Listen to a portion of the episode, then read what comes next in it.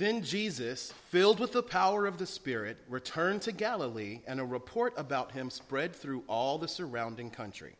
He began to teach in their synagogues and was praised by everyone. When he came to Nazareth, where he had been brought up, he went to the synagogue on the Sabbath day, as was his custom. He stood up to read, and the scroll of the prophet Isaiah was given to him. He unrolled the scroll and found the place where it was written. The Spirit of the Lord is upon me because he has anointed me to bring good news to the poor. He has sent me to proclaim release to the captives and recovery of sight to the blind, to let the oppressed go free, to proclaim the year of the Lord's favor. And he rolled up the scroll, gave it back to the attendant, and sat down. The eyes of all the synagogue were fixed on him. Then he began to say to them, Today, this scripture has been fulfilled in your hearing. This is one of our sacred stories. Thanks be to God. I just want to reiterate one more time this is Claire's sermon, so I can't be held responsible for what I'm about to preach.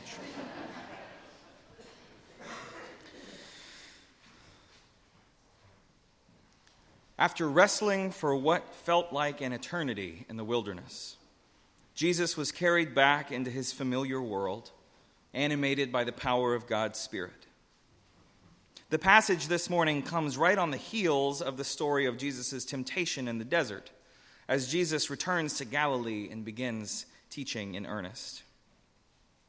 One week, perhaps on a long weekend, he makes the decision to travel back to his hometown, Nazareth. And it's a sweet homecoming by any measure. He gets to eat the familiar food, to pop in on his next door neighbors, and gets to meet the children that have been born in the intervening years. He gets to go for a stroll down the main village street and stop to chat with the merchants in whose booths he used to play hide and seek as a child. It was a balm for his soul. But then the Sabbath rolls around. And though he was in a familiar place, the sensation he felt as he dressed and headed for the synagogue was anything but familiar. There was a weight on him that he couldn't ignore, a responsibility he had never felt in all his time in this place. He knew, on one hand, that his community would be supportive, would be eager to hear from him, to experience for themselves this rabbi version of Jesus they'd heard so much about. But on the other hand, there was, there was something else. To these people, Jesus was just the carpenter's boy. And how easy it would be for them to write off his message as youthful or naive.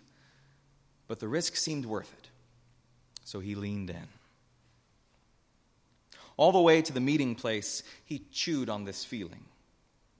He sat patiently, and when the time came, he took his place on the steps to read from the Isaiah scroll.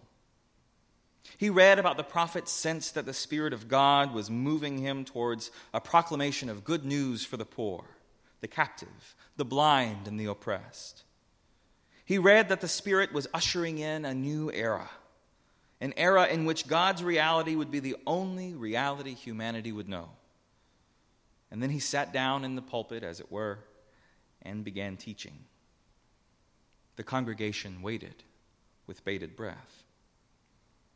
Today, Jesus preached, this scripture has been fulfilled in your hearing. What a sermon. I'm sure there was more, but we don't have it. It might have been nice if Luke had deemed it worth sharing with us what Jesus had said after this surprise opener. If he had chosen to include the whole sermon that Jesus preached, it definitely would have made my job easier but he didn't. And so it is on us to wrestle with it, to wonder what it meant. We have to discern first why Jesus chose this passage and this moment. And second, why would he claim that it's why would he claim its fulfillment right then and right there in their hearing? So let's imagine ourselves in that room. In that moment when he uttered those words. And let's take a good look around. Let's take in the reactions of the people because it's my suspicion that some of them might feel familiar. Today, Jesus preached, The scripture has been fulfilled in your hearing. I imagine a few folks in the congregation chuckled nervously as they looked from one side to another, trying to catch a neighbor's eye. They were ready to exchange some raised eyebrows and some questioning looks. Today, they thought? Yeah, sure. You're telling me this is the moment we've been waiting for. You're going to tell me that Isaiah had this little rinky dink synagogue in mind when he imagined the ushering in of the year of our Lord. No, I don't think so. Not today. Not these people. Many of you know Zach and I dated through college.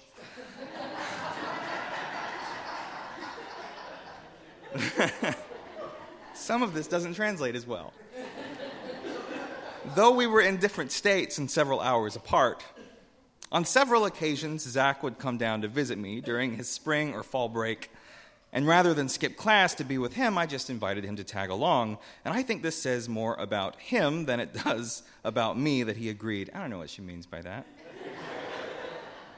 On one such visit, he had the privilege of joining me in a class where we were discussing the advent of the postmodern era.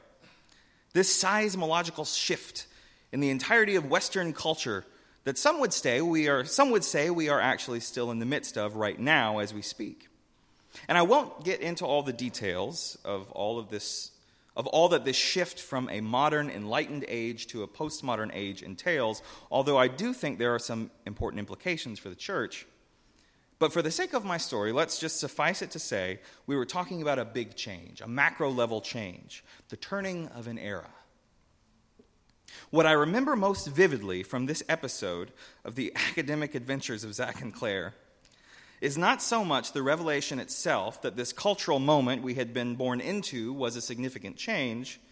What I remember is that when we got home to Pensacola, that weekend where we, show, we shared our newfound knowledge with one of our dads, and I'll leave it to your imagination which one it was, since I love him dearly but forgot to clear the story with him. That was my dad. Rather than marveling, as I had, he responded with dismissal.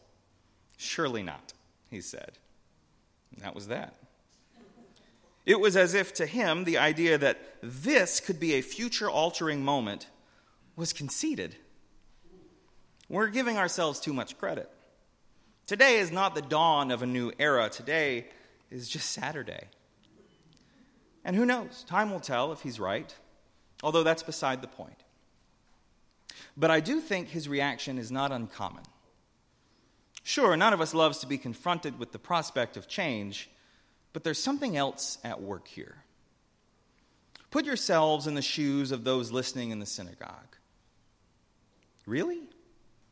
Today, the scripture is being fulfilled? You're telling me that something big is about to happen here, that there's a good chance I'm going to be required to play a part in it. Surely not, they must have said. Today is not the dawn of a new era. It's just Saturday. But let's go back.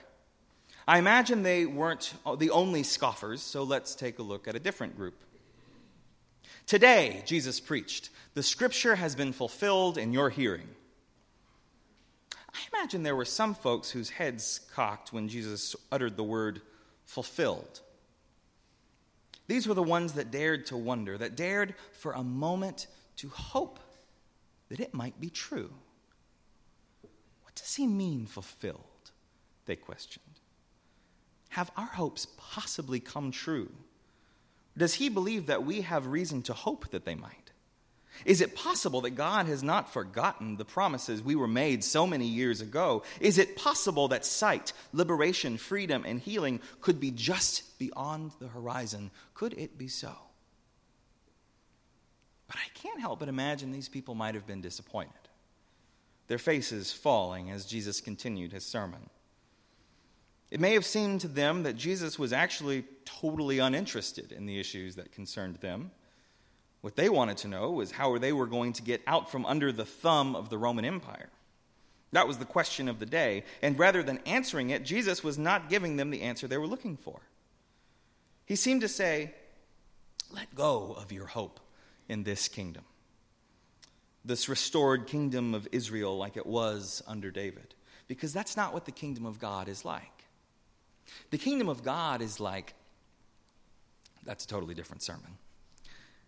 Jesus had a lot to say about what the kingdom of God was like.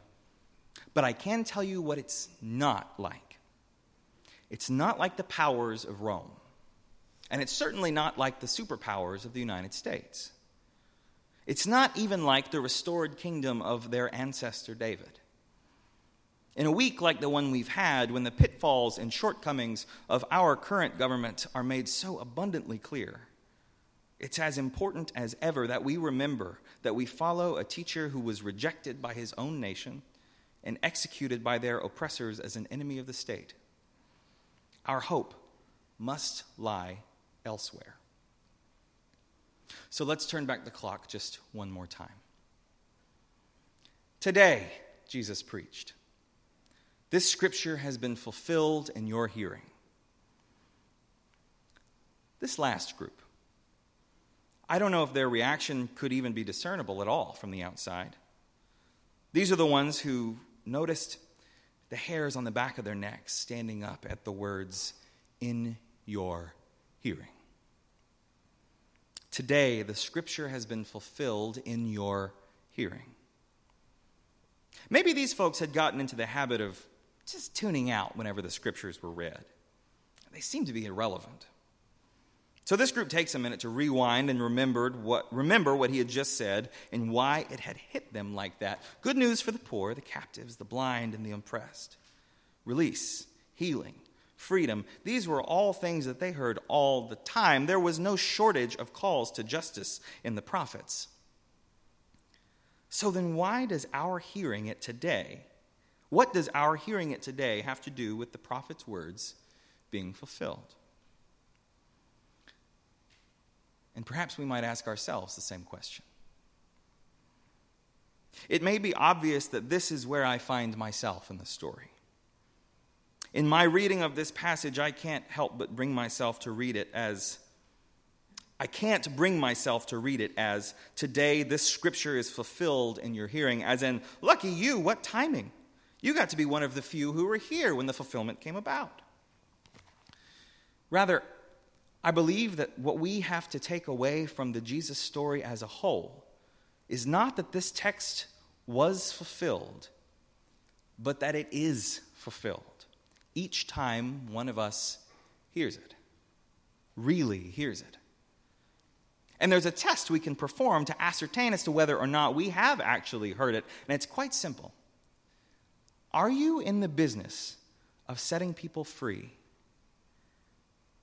are we loving people into healing and wholeness? Because that is how we can know if the Spirit of God has truly come to rest upon us. There are some of us who may be on the other side of the equation, the ones who need to be set free, who need to be loved into healing, and of course, at some point in our lives, we'll find ourselves on one side or the other. But the good news for you is that what's waiting for you on the other side of this present trial is not just healing and freedom, sweet as they are when we find them, but purpose. The picking up of a torch or a cross and carrying it for another who needs you to walk alongside them.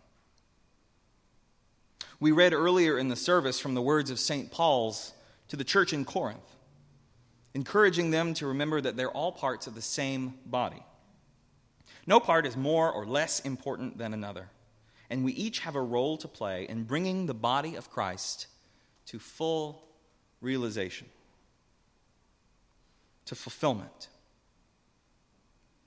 There's a quote often attributed to Saint Teresa of Avila, a 16th century Christian thinker, that says, Christ has no body now but yours. No hands, no feet on earth but yours.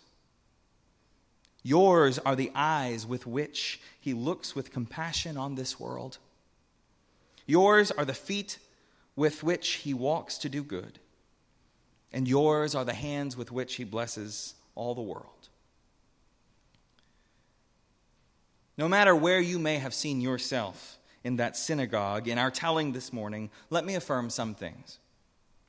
First, something big is happening and it's happening now. Today, the scripture is fulfilled in your hearing. It won't be finished today, and that gives us purpose as we move into tomorrow. Second, the scripture is fulfilled in your hearing. Somehow it is fulfilled, and yet it is not the fulfillment of any of the structures of this world in which we place our hope in our political parties or our candidates or our charities or our nonprofits because they will ultimately let us down. And this too gives us purpose as we move into tomorrow and attempt to identify the places where their arms, where their aims are in step with the purposes of Christ, where our allegiance ultimately lies. And finally, today the scripture is fulfilled in your hearing. Yours. Your ears have been graced with the gospel of Christ, the good news of release and of healing and of freedom. So go now and let this gospel find fulfillment in you. For you are, after all, the body of Christ in our world. May the Spirit of God see through your eyes, listen through your ears, speak through your lips, and serve with your hands and walk with your feet to all the places in need of the good news of God's gracious and all encompassing love. Today, may this scripture truly be fulfilled in your hearing. Amen.